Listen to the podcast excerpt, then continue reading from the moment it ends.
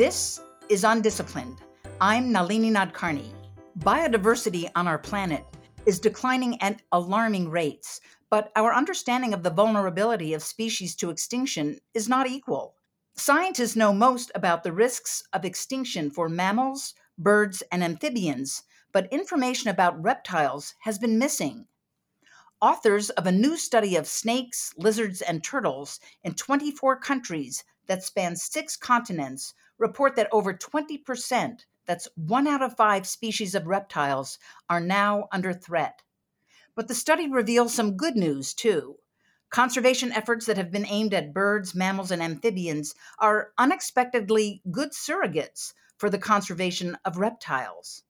However, the authors caution that urgent, targeted conservation measures are still needed to protect some of our most threatened reptile species. Our guest today is Dr. Bruce Young from NatureServe. Bruce, welcome.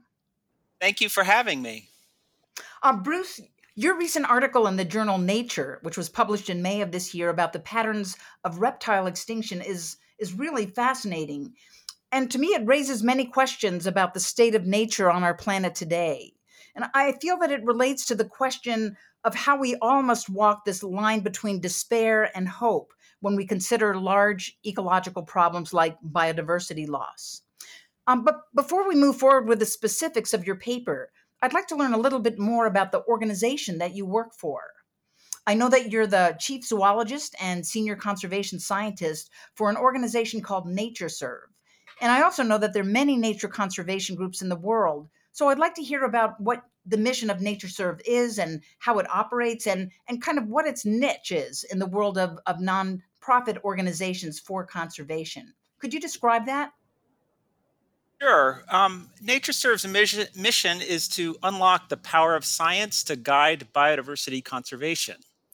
Um, for us, what that means is providing the scientific basis for effective conservation.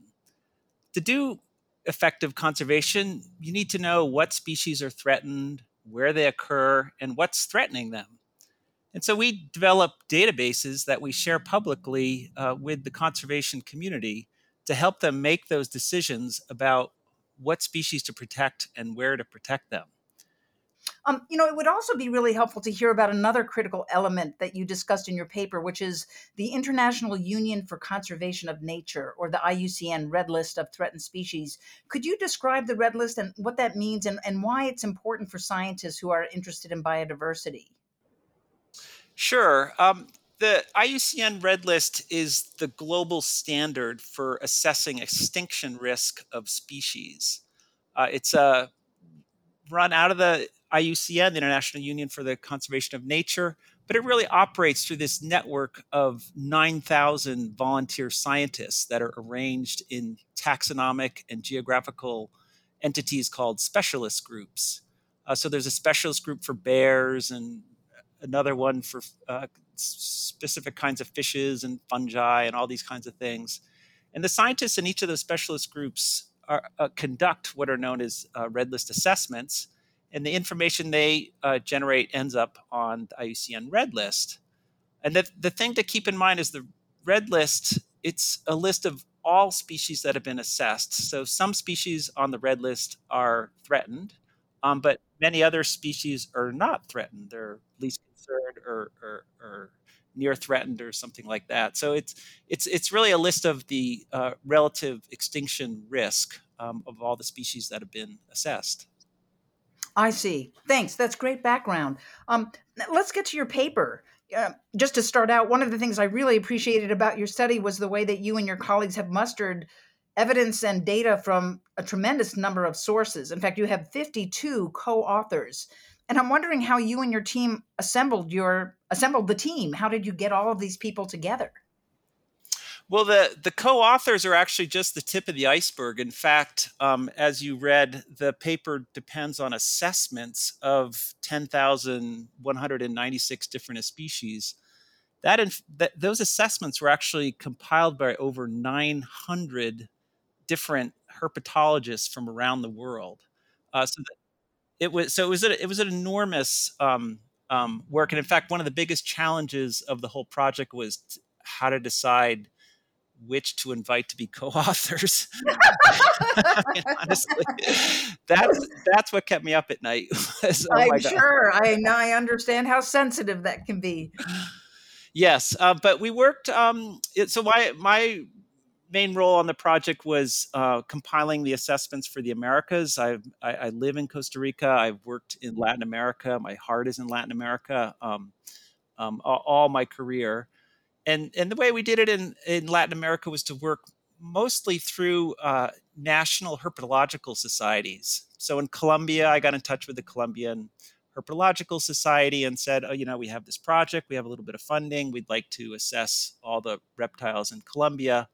And then I, I left it up to them to decide when was the right time to do it, who to invite, and uh, you know how to how to organize a workshop where we got you know the folks that knew the best into a room and could go species by species and complete the assessments. Wow, that sounds like quite a process. Fantastic. You know, we hear a lot about the risk of extinction of certain groups of animals, birds and mammals and amphibians, you know, particularly frogs, for example, especially in Costa Rica. But very little about reptiles is known. And I'm wondering if you have any hypotheses about why it has taken so long to get to reptiles. I mean, do you attribute that to the sort of general fear of snakes that many people have, or is it more scientific that is attributable to the difficulties of sampling reptiles? Uh, yeah, it's a it's a really good question. Um, I I think that there's no less known about reptiles today than when we worked on the amphibians. I was part of the original global amphibian assessment that was completed now 19 years ago. Uh, and completing a global assessment has this wonderful catalytic effect on research because you don't get it right your first time around. We, I, am sure we made all kinds of mistakes um, with the reptiles, but it's out there in the public view now, and there's a million graduate students and other researchers out there that want to prove us wrong, and so they now they have a motivation for publishing what they already know and and and to go out in the field. I mean i don't know how many students were inspired by that amphibian assessment to go out and find species that we said oh no one can no one has seen them for 20 years they might be extinct. And and so and and and our knowledge of these species just improves by leaps and bounds once we complete these assessments right so that's sort of the basic baseline i guess to launch and motivate other studies that then will go into greater detail about what are the elements and the stressors that might induce extinction or, or being threatened. Um, I think one of you know one of the big findings that, as I read your paper, was that you concluded that about 21% of reptile species are now threatened. I was wondering if that percentage, that one out of five reptile species, surprised you. Was that something expected or unexpected by your team? Well, in fact, it was expected. Um, about 10 years previous to our study, uh, a group um, out of the Zoological Society of London had completed an uh, what's called a sampled red list, where they took a random sample of 1,500 species of reptiles and assessed all of them, and then used that to extrapolate out and predict what's the status of all reptiles. And that study came up um, with an estimate that 19% were threatened with extinction. So they came pretty close. wow. yes. That's amazing. Yes. I mean, they, with, with, the with the sampled assessment, um, there's a lot of statistical things you can't do, and you can't look at the regional variation and and all the kinds of cool stuff that we were able to do with the complete sample. But still, it gave us it gave us uh, a good idea of what to expect. Another key point in your results was that you made was that habitat makes a difference. And you stated that although reptiles inhabit arid habitats such as deserts, including many rare ones, uh, you know, deserts are really widespread here in Utah. Most reptile species occur in forested habitats where they might be suffering from threats such as logging or conversion of forest to agriculture. And you found that 30% of forest dwelling reptiles are at risk of extinction compared with just 14% of reptiles in arid habitats. So what are what were your conclusions about the implications of that for conservation? Does that mean we should be pouring more efforts efforts to conserve them in forest than desert or what what what what is the kind of implication of that, I guess?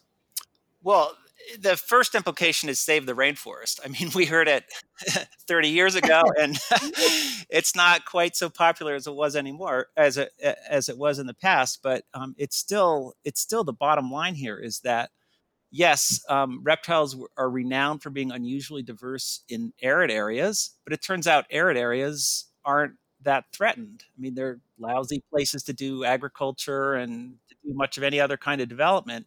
And so those species in the arid areas um, are, are, are not particularly threatened as we know it today. I mean, there's a whole other discussion to be had about whether they're maybe threatened by climate change and we're overlooking it at this point. Um, that's something that really needs to be looked at.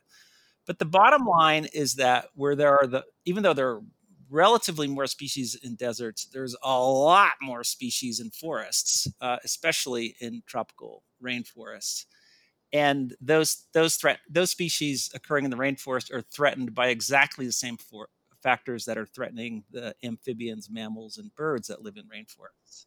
And so that's that's where the the big conservation issue is. Uh, you know, an, another aspect of your key points actually brought me some optimism, brought me some uh, uh, sort of leaning more on the side of hope than despair as I read your paper. And that was that efforts to conserve threatened mammals and birds and amphibians um, are more likely than you expected to co benefit many of the threatened reptiles. So I wonder if you could talk about that a little bit. That's right. I mean, that's what was uh, nagging in the back of my mind all these years. You know, after we finished the birds, mammals, and uh, amphibians, those studies were all finished um, uh, more than 14 years ago was that oh yeah maybe those reptiles there's something special about them and they're doing weird things and the rare ones are in weird places and we're just completely overlooking them. They're falling through the cracks cracks of our uh, conservation estate and they're really going to be in deep trouble. Uh, but in fact um, i mean you know as this study was the last of last study of the, the, the last of the four classes of what we call tetrapods, the limbed vertebrates, um, to be completed. It allowed us to compare our results with those for birds, mammals, and amphibians, and and we were surprised that in fact, um, you know, we'd heard this story before. It's you know they're threatened by the same things that threaten uh, these other groups. Got it. Well, in some ways, I would interpret that as being hopeful that um, making efforts for one group might also benefit another group, and so I think that's that's a really positive thing as a as an outcome of your study. Are there any other major findings and trends that you'd like to share with our listeners? Well, I mean, we, we need to talk about climate change, and and and it's not a major finding of the study. It's uh, it's more a shortcoming of the study. It's, I guess I'm not very Please good at. Go right ahead. I would here. love to hear this, Bruce. I would totally love to hear it. I'd love our listeners to hear this. Please do. Well, and so the I mean the method that we followed, which was to uh, assess all the species against the IUCN Red List criteria, is is not the best to address climate change for two reasons. One is that all the threats that we look at, you know, you know, there are these criteria we have to follow them so that you can compare across species groups and all that. Um, you have to look at the next three generations or 10 years, whichever is longer. So, so most, you know, most reptiles are little lizards and little snakes, and most of them, their generation time is what three or four years, and so we're looking at a 10 year horizon, 12 year horizon. And there's there's not that many places where we have good documentation that climate change is really going to cause a big impact in the next 10 or 12 years. Uh, so that's that's one point. And then the other point is that um, again, be, you know, following along these well-established criteria is that you're only allowed to document the direct threats to the species uh, for consistency. And as you know, climate change can have many indirect effects on species. So, climate change can cause uh, uh, invasive species to incre- increase, and they can cause declines in, in, reptiles. Climate change can change fire conditions, which then affects the habitat where, that reptiles depend on. Climate change can affect where people live, and that affects habitat destruction. Um, these are all indirect effects. So we didn't we didn't quantify those uh, in our study. Uh, and so I think there's still a lot to be done to really document the effect of climate change on extinction risk in reptiles. that actually leads to my next question, which is um, in terms of the study that you put forward, what would you recommend to your team or to other teams, other researchers, uh, your graduate students, your postdocs, in terms of specific areas for future research? What would you like to see as kind of next steps from this from this um, this piece of work that you guys have done? Well, probably two areas. One, the uh, the climate change work that we just talked about. Um, and then the other is that there's so many unknowns. I mean, I think we had something like 15% of the species went down as data deficient, which meant that we just didn't have enough information to say what the extinction risk was to put put a species in a category. Uh, so uh, those species could all use more in-depth um, study. There's been some theoretical work that suggests that data deficient species um, are more likely to be threatened um, than you'd expect based on how threatened other species in the group is. Uh, so that it could be that that actually a lot more than 21% of reptiles are threatened once we sort out those DD species, we call them. Well, what I think is one of the really important things about your study is that, especially by publishing it in a journal like Nature, which is so prestigious and, and well respected by the scientific community, that you've really laid the groundwork for others to say, you know look at this paper. They the, that there's been an established paper that states that that these species are threatened and therefore that justifies an investment on the part of national science foundation or a conservation group to carry out future research on these particular species or interactions or phenomena. So i think your paper has a lot will have a lot to do with with future research about conservation and risk assessment. You know, your study drew upon the work of many previous studies, obviously, and I'm wondering what efforts your team has made to make the data that you have collected, gathered, analyzed, compiled to other scientists. Can can any scientist get a get them? Or can the public get access to it? Uh, how does this? How does what you've done in terms of building on others' work now lead to others building on your work?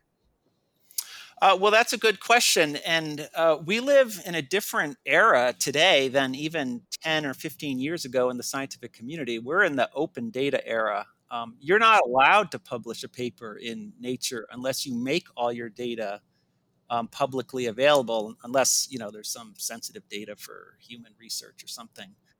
So uh, if you go to where the uh, the page for the paper on the Nature website, go to the bottom. There's an open data state or a data accessibility statement, and you click on the links and and watch out. It's like a fire hose. It's way more wow. data than you're prepared to work on. It's like, I mean, there's there's gigabytes and gigabytes that will get downloaded if you click on those links. So all the data are there because there's there was a lot of spatial data. So all the GIS data. Uh, to be able to analyze spatially the information, these these grids that are, covered the entire world are available for research. But for for kind of more regular people, the other thing is that uh, that much easier way if you're interested in a particular species of reptile is you go to the IUCN website. That's iucnredlist.org. And you can just type in the name of a species. You don't even have to know the scientific name. You just type in the common name, and up will pop the specific assessment of that species. And, and there's all the information that went into our study. And in fact, and that and that site is being constantly updated. You know, these assessments go out of date, and so in a few years, you know, these species will be reassessed, and you'll get the latest information right there. Fantastic. That is great for our listeners to know that that is available to them. Every person who's listening can go ahead and do that, and I might try that with some of my favorite species too. I'm wondering also, uh, this kind of leads to the idea of why the public, why people should care about this. And in your paper, you stated if each of the over 1,800 threatened reptiles became extinct, that would represent the loss of 15.6 billion years of phylogenetic diversity. I'm wondering if you could explain what you meant by that.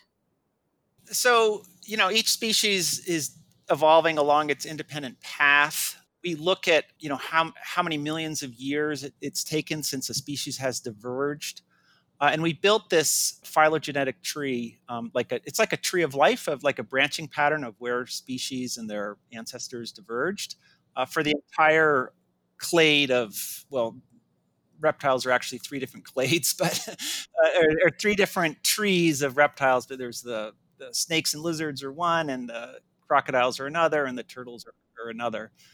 Uh, and in fact, there's a fourth, um, the tuatara. Tuatara is right. Bizarre species from New Zealand. And then what we did was, uh, you know, for all those branch links, we call them, what that, that length of time um, since a species was uh, uh, diversified, we, we, we added up those branch links for every single one of those 1,829 threatened species.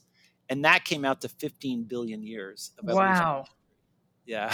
that is a really cool I don't know, a really cool figure to think about. It's it's also tragic when you think about what if they did go extinct, but but it's a kind of a different way of thinking about the importance of of not allowing these reptiles to go extinct. But I'm also wondering, you know, in terms of people who might not be keyed into the value of diversity for its intrinsic value, why would we care about extinction of these reptiles uh, just from a you know from a human standpoint?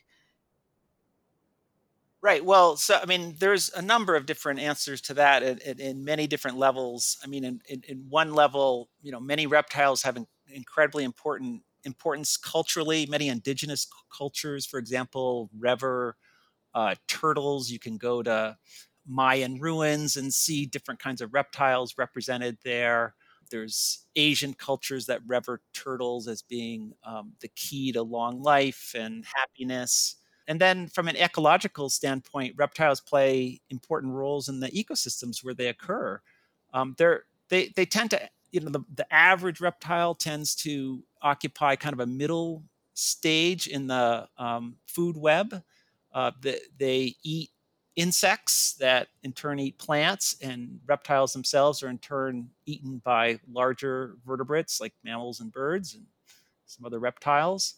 And so, if you removed reptiles from an ecosystem where there's a lot of them, you'll find all kinds of imbalances. It's, you know, as ecologists, we find it's awfully hard to predict exactly what's going to happen because there's so many unforeseen things that can happen. But you'd expect, you know, insect populations to maybe become out of whack, something else that you weren't like, some plant could suddenly become really common um, inexplicably because, you know, the, the the herbivore that ate it is no longer uh, is no longer there or, or whatever. It's, it's it's very hard to predict, and it's probably going to be different in the many many different kinds of ecosystems where reptiles occur. Well, let's shift a bit, and I, would like to talk about your own career. You're a chief zoologist and senior conservation scientist at NatureServe, you know what to me sounds like a dream job to many people interested in understanding and contributing to preserving biodiversity. And i know you started out as a graduate student at the university of washington and your dissertation was on uh, geographical variation in avian clutch size of the tropical house wren a, a very basic uh, piece of research. And then you went on to co-direct a field station in costa rica and do conservation work with the nature conservancy in latin america and then on to other more senior conservation position, positions. And i think wow, that is quite a journey. And I wonder if you have any reflections on your own career and also any advice about building such a career in conservation to our listeners, especially to our younger listeners. You know, when when I was a graduate student, uh, I mean, I, I distinctly remember my second or third year in grad school. This was, you know, before the digital age. I I stumbled on some professor on his bookshelf had a bunch of copies of this new journal called Conservation Biology. Yeah, I remember that. and I looked at it and it was like every single article was fabulously interesting to me. I was reading those those issues from cover to cover and I was like that's what I want to do. Um, but I was in a department where, you know, you only did basic science. there was no conservation biology department. I mean, there weren't there weren't many anywhere in the world at that time. Um, so I I completed you know my academic um, uh, degree in a in a basic science, but knew that I really wanted to get into conservation. And the other thing is, I got really lucky in timing. Is is my career? I, I, I rode the biodiversity boom. Like people didn't talk about biodiversity as a thing back in the 1980s or 70s before that. Um, but it became big, and the you know the, the Save the Rainforest um, movement, as we talked about earlier. Uh, so there became a lot of jobs uh, available uh, at that time, and I was and I was lucky to be able to get uh, uh, in, in, be in the right place in the right time to to get some uh, what turned out to be very very interesting jobs. Yeah. Um, well, I think our time is almost up, but but Bruce, I really want to thank you so much for taking the time to share this fascinating piece of research with our listeners. I really enjoyed learning from your perspectives, and all of us at Utah Public Radio wish you the best for your work in the future. Thanks so much, Bruce. Thank you. It's a pleasure. Undisciplined is a production of Utah Public Radio, and if you live in Utah you can listen to us every Thursday at 10:30 a.m. on UPR. If you miss us then, you can listen to every episode of Undisciplined wherever you get your podcasts. Our producer is Claire Scott. Our theme music is Little Idea by Benjamin Tissot, and I'm Nalini Nadkarni. Thanks for listening. Now go have big ideas.